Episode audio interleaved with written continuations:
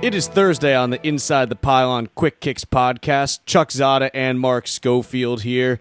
On our Tuesday podcast, we had dug into the Denver offense and continuing with our breakdowns of the different units out there. We're going to be digging into the Carolina offense today, actually. And for that, we're bringing on a fellow ITP writer, Ted Nguyen, who has been working on a series of articles that are going to be uh, coming out really over the next couple days here for Inside the Pylon. Uh, and so before introducing Ted, I just want to bring Mark in. Mark, I trust uh, everything's going pretty well for you. Going well, locked and loaded, ready to go. Outstanding. And uh, Ted, how are you? This is the first time we've had you on here. Yeah, feeling good. Good to finally talk to you guys. Absolutely, absolutely, and I know uh, you know in particular you had done some work uh, previously uh, looking at some of the run pass option stuff uh, that Carolina likes to run. Before we dig into, I guess some of the other things, talk about just some of the work that you've done looking at that previously. Uh, so I wrote an article about three different ways to run power, and in that article we had uh, I talked about Carolina's uh, power with Cam Newton, uh, their power option, and I wrote a second article about their uh, run pass option with the quarterback sweep and a quad quad screen option on the backside. What exactly is it with uh, with their run pass option that makes it unique and different from some of the other uh, schemes that we see in the NFL? Uh, well, Carolina's run pass options uh, well, a lot of it has, uh, you know, involves quarterback runs, and I think in the NFL, there's a lot of run pass options don't really include quarterback runs. You either throw the ball or it can be a handoff. But you know, since Carolina has Cam Newton and they're not scared to run him down after down, uh, they have a run pass option where they could throw the ball, throw the screen, or they could you know have a uh, option run with it too. Is this something that when you look at the Denver defense and how it matches up with Carolina, is that wrinkle something that could potentially give them a little bit of trouble? We saw in the AFC Championship game those edge rushers for Denver really getting upfield pretty quickly here. Is that potential for Newton to run off the edge something that may be able to slow them down a little bit? Just that threat of him coming through if they go wide? Yeah, I think so. I think anytime that you, you know, defense plays a quarterback that can run, they have to slow down or rush a little bit so they don't open up those rush lanes. Uh, I think you know all week they're going to be practicing run integrity and not overrunning the running over running overrunning the quarterback and letting the quarterback slip through. Ted, one thing I've been wondering about looking forward to this game is how Denver's going to react when Carolina lines up when they go two backs in the backfield, which gives them a lot of different ways to attack an, a defense. They can go run pass mm-hmm. option. They can do what they did um, in the playoffs where they showed, you know, screen to one side and then a run pass option back to the other side. An article, another article you wrote about.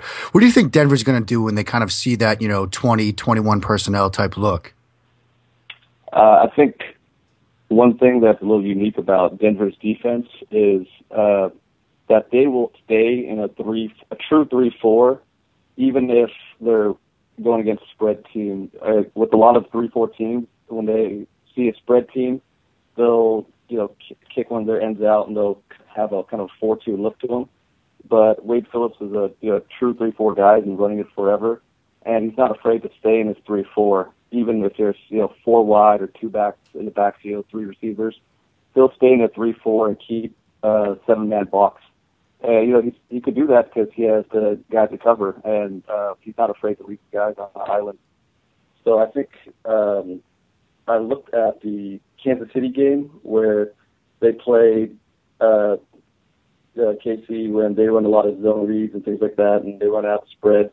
Uh, and you know they stayed in the three four. They're they're pretty true to the three four.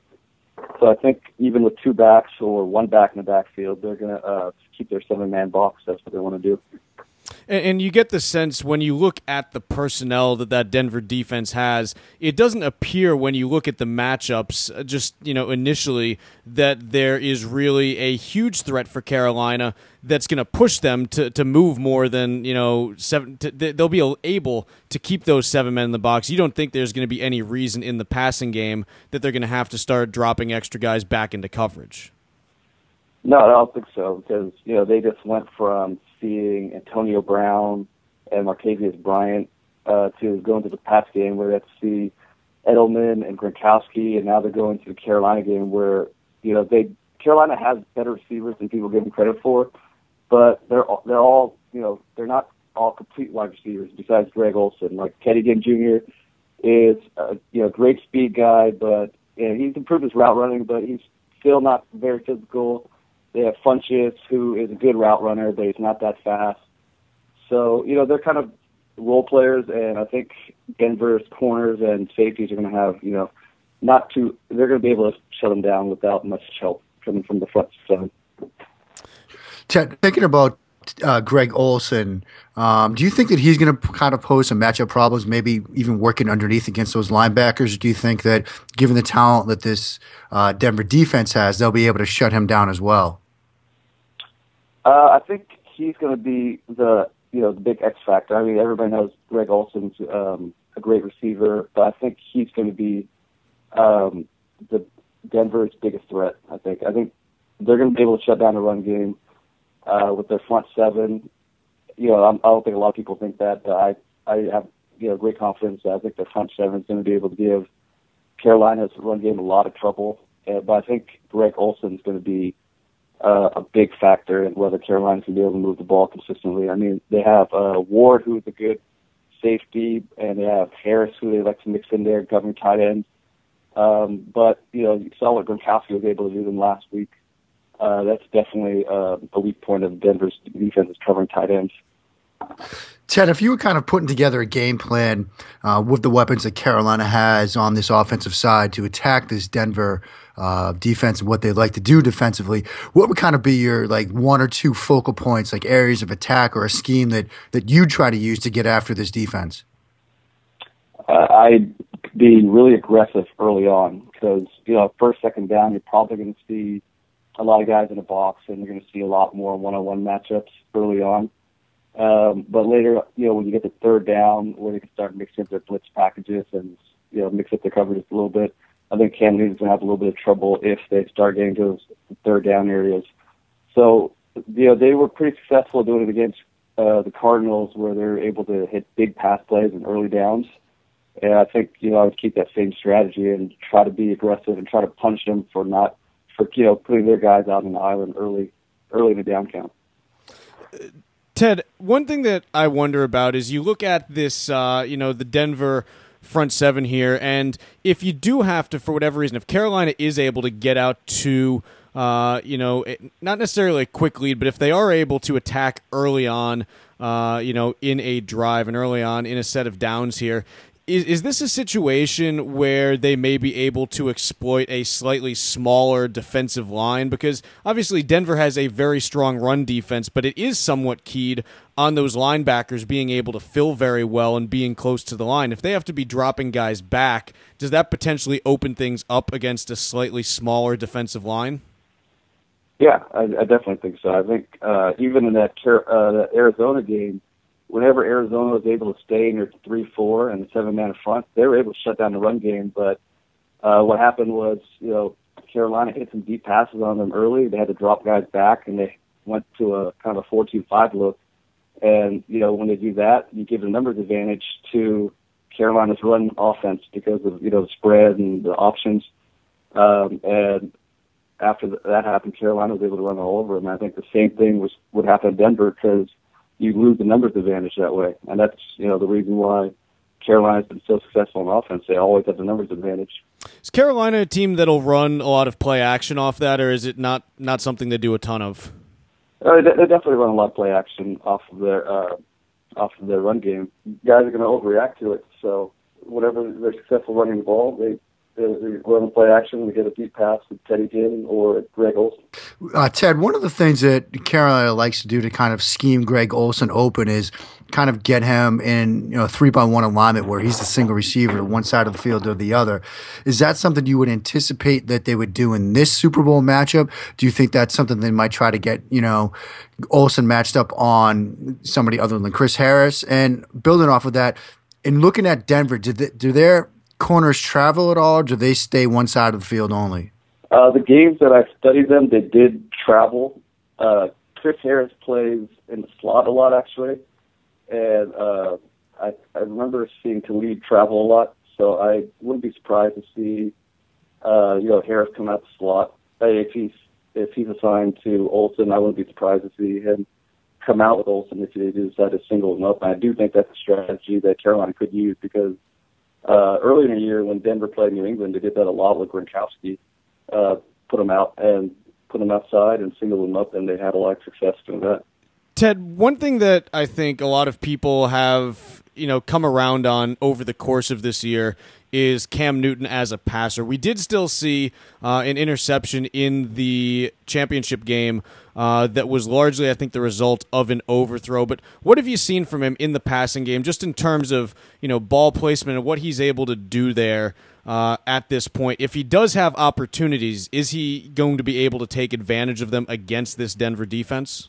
Yeah, I, I think he's improved a lot as a passer um, in the past few years. Um, but he's still he's still a little inconsistent with his accuracy. I mean, I think his deep accuracy is his strength, but he does miss occasionally, you know, a wide open intermediate or short pass. I think that's what Denver has to force him to do. They have to force him to pass the ball consistently underneath uh, in tight windows, and I think uh, they're going to be able to do that with their cover guys. Ted, if we're like say you know early into the second quarter, um, and we've seen so maybe a couple of drives from Carolina. Putting aside what the score might be, what would you like to see them be able to do that will give you the impression that they're going to go ahead and be able to win this game? Like, I'm not saying, you know, they need to come out and score like touchdown after touchdown, but if there's an area where they can have some consistent success for them to win, what would that be? I'd say they they have to hit some deep passes. I mean, I know it's not. Uh, they probably won't be able to do that consistently, but I think they have to hit some deep passes early in the game, and then after they do that, then they could get into their regular offense. And when they get into regular offense, they're extremely dangerous. But they, they have to, you know, open up that Denver defense a little bit or spread them out.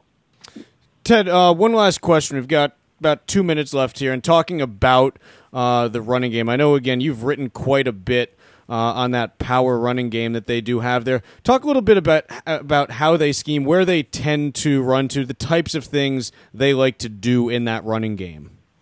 I wrote a lot about their uh, power running game, but what you know, their big run play or their bread and butter run play is the zone read, and you know the split you know split zone read off of that. Um, they run a lot of zone read towards uh, the one tech side, so uh, they'll run a lot of read towards the one tech, and the back will cut back off the one tech, and that's just a big gap for uh, defensive end to re- uh, fill. And you know, the defensive end is the read man on the zone read, and with the one tech on his side, he has to kind of play the B gap and has to play the quarter quarterback too. So that's extremely hard for him to do. So when well, teams will start adjusting to it. They'll put a three tech on the backside and a one tech on the front side when Carolina starts running their zone read at them. And when they do that, that's when Carolina starts running their power at the one tech because the front side B gap's so wide open when they do that. Outstanding. Well, Ted, I appreciate you joining us today. I know uh, certainly all of our listeners do too. I know you've done a lot of work looking into this Panthers offense here. That is all the time that we have for the day, actually. We will be back tomorrow. We're going to do a final look at the third phase here, digging into all the special teams information so that you have info on both offenses as well as what happens when we're in transition. That's going to be coming up tomorrow on the Quick Kicks podcast. Chuck Zodda, Mark Schofield, and Ted Nguyen. We'll see you later.